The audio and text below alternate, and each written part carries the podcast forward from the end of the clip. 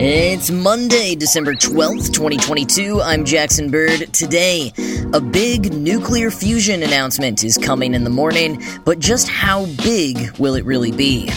Plus, a collection of disappearing and extinct sounds, and how the climate emergency is coming for one trendy fruit. Here's some cool stuff for your ride home. The U.S. Department of Energy is scheduled to hold a media briefing tomorrow morning, Tuesday the 13th, at 10 a.m. Eastern to report on a, quote, major scientific breakthrough. Energy Secretary Jennifer Granholm will be joined by officials from the National Security Administration and Lawrence Livermore National Laboratory. While officials from the lab are remaining tight lipped, and the Department of Energy told Reuters they have no information ahead of the briefing, scientists have been talking amongst themselves, and the Financial Times was able to get the scoop from a few anonymous sources.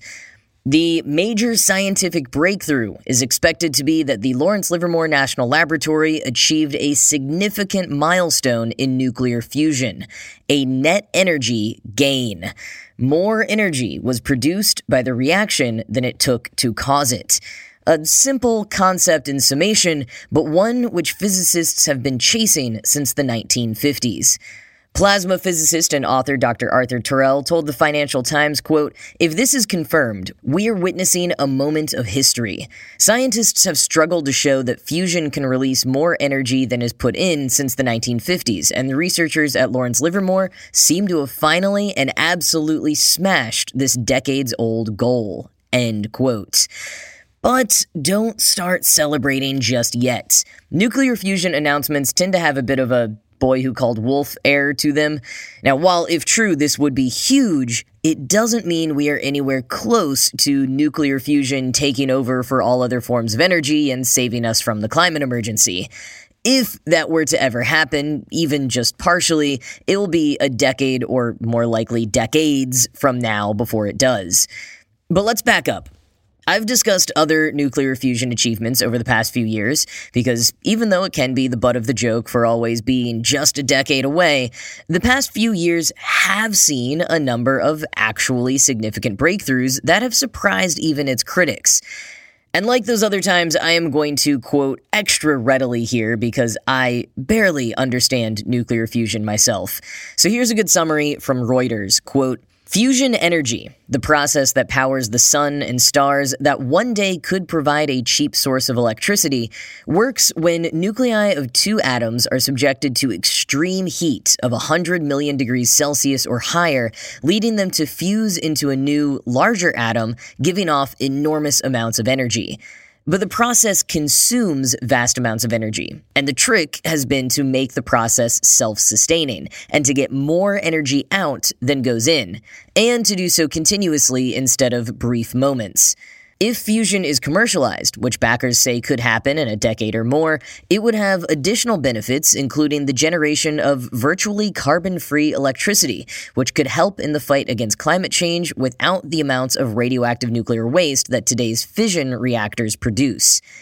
Running an electric power plant off fusion presents tough hurdles, however, such as how to contain the heat economically and to keep lasers firing consistently.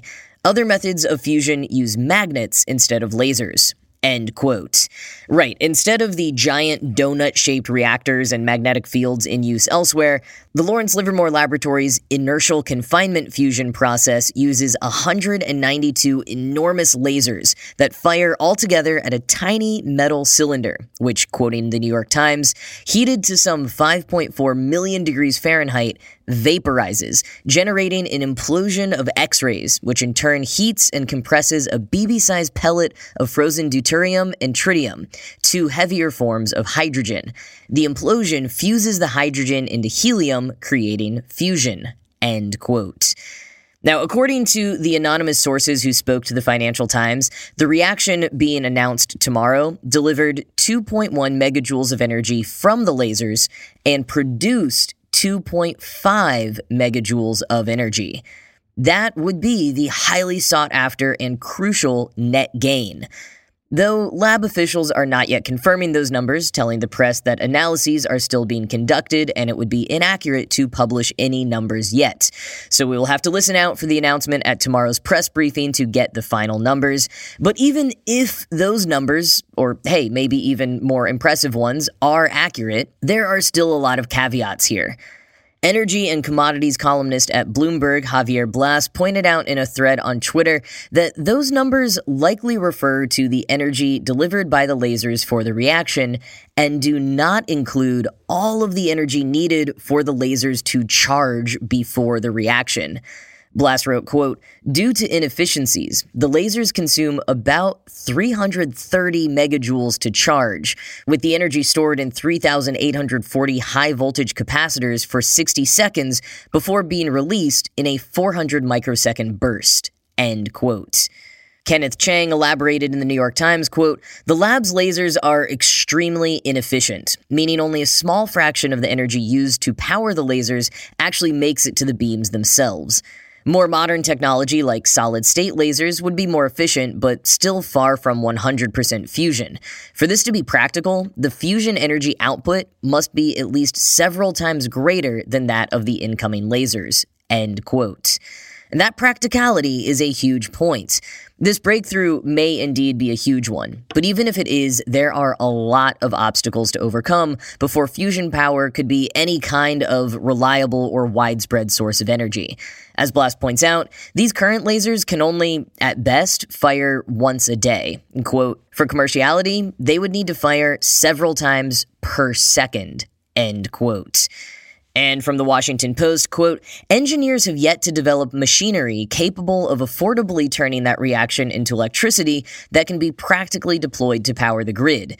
Building devices that are large enough to create fusion power at scale, scientists say, would require materials that are extraordinarily difficult to produce. At the same time, the reaction creates neutrons that put a tremendous amount of stress on the equipment creating it, such that it can get destroyed in the process. End quote. The dream of nuclear fusion is a beautiful one. When you explain the possibilities of it, it can be easy for people to cling onto hope for a future powered by fusion. And given how difficult it is to understand for the general public, myself included, any headlines touting major breakthroughs can often seem a lot more incredible than the reality, even if they are still crucial and significant ones. And there is reason to be at least a little skeptical about this one, beyond just the practical constraints about what this actually means. As Blas put it, quote, I'm skeptical of surprisingly well-timed announcements by budget-starved laboratories about breakthroughs for technologies decades away. End quote. And the Washington Post noted, quote, it's likely to be touted by the Biden administration as an affirmation of a massive investment by the government over the years. End quote. And more from the Financial Times quote, The US breakthrough comes as the world wrestles with high energy prices and the need to rapidly move away from burning fossil fuels to stop average global temperatures reaching dangerous levels.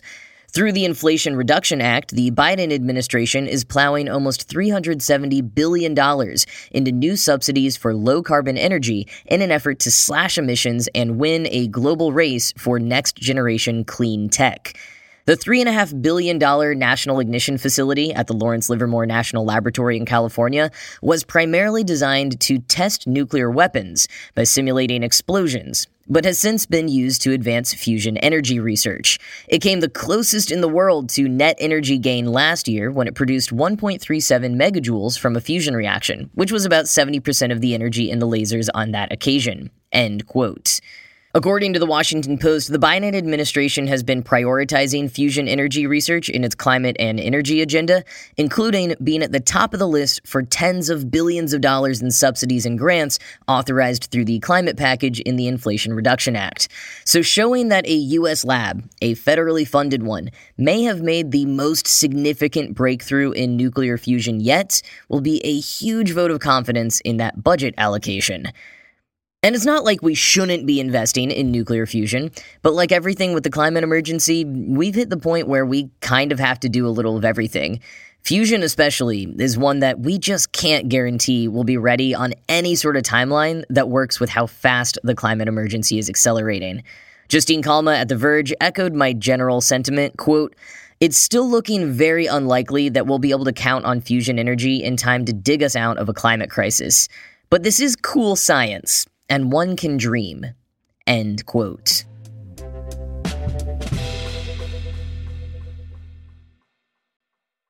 If you want to travel the world or travel back in time, citiesandmemory.com has you covered. Rusty Blazenhoff over at Boing Boing recently featured the Obsolete Sounds collection from the ongoing sound project Cities and Memory. Obsolete Sounds, they say, is the world's biggest collection of disappearing and extinct sounds. On the site, you can listen to over 150 audio clips of things like a Super 8 camera, an Apple iBook Duo, a pocket watch being wound, an old elevator, various typewriters, and even a shepherd singing to his sheep. Every sound is really two sounds. You get the field recording from a volunteer artist, as well as a reimagining that that artist composed using the sound. Some of them are melodious, some are more ambient. And as the Obsolete Sounds website says, quote, the sounds of the world are changing faster now than at any stage in human history, and the lifespan of sounds is shorter than it's ever been before. Sounds that only came into existence a few years ago are already disappearing. Obsolete Sounds is designed to draw attention to the world's disappearing soundscapes, to highlight those sounds that are worth preserving because they form a part of our collective cultural heritage, and to help us think about how to save those sounds before it's too late. End quote. The project was done in partnership with Conserve the Sound, a German organization with a similar initiative. The main organizer of Obsolete Sounds, however, is Cities and Memory, and they are very cool. Cities and Memory catalogs sounds from cities all around the world, from more than 110 countries. They currently have over 5,000 sounds submitted by over 1,000 artists. You can check out a map on their website, which covers most of the globe, and click on any pin where you'll hear a field recording from that city, as well as another one of those reimagined sounds, which, quote, presents that place and time as somewhere else, somewhere new, end quote. And as the website says, the sounds are as diverse as, quote, the hubbub of Grand Central Station, traditional fishing songs on Lake Turkana, the sound of computer data centers in Birmingham, spiritual temple chanting in New Taipei City, or the hum of the Vaporetto engines in Venice, end quote.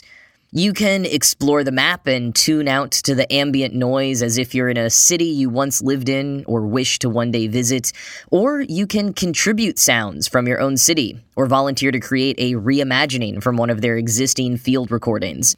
All the info about different ways to get involved are on the Cities and Memory website, link in the show notes. Seems like a really cool ongoing project, but also mostly just a really cool repository of sounds to explore and enjoy.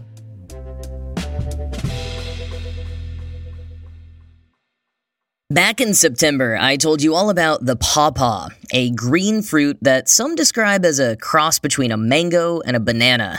It's been growing in popularity over the last several years as more restaurants adopt its interesting taste and texture into more creative dishes, and more and more festivals are organized to celebrate America's largest edible native fruit.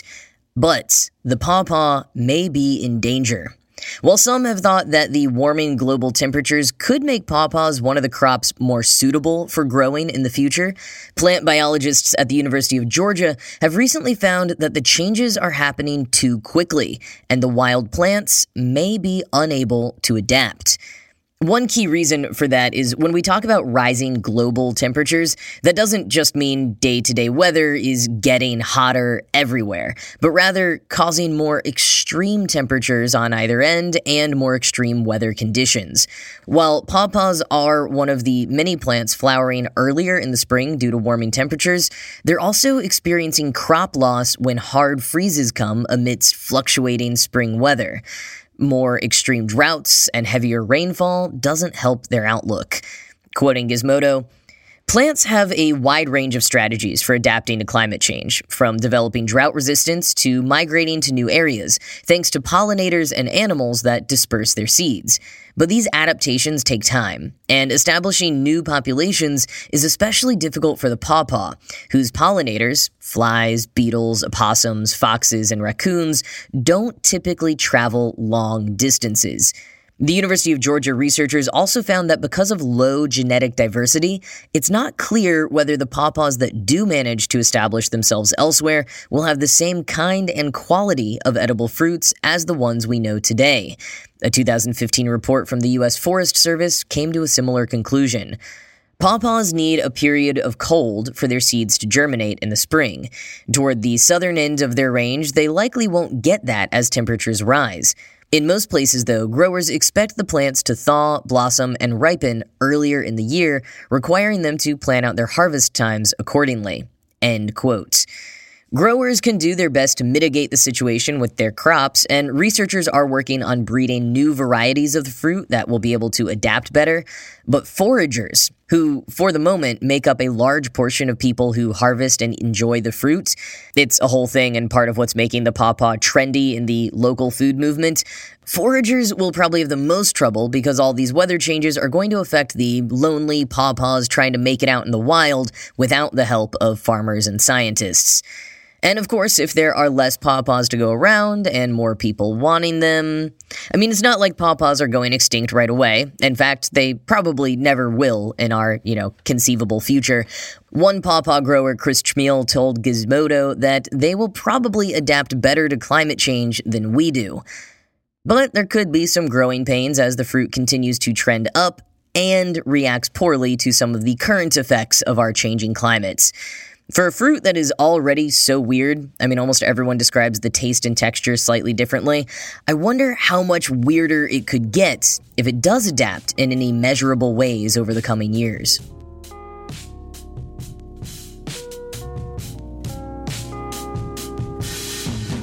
Well, that is going to be it from me for today. This show was produced by Ride Home Media. I'm Jackson Bird, and I'll talk to you again tomorrow.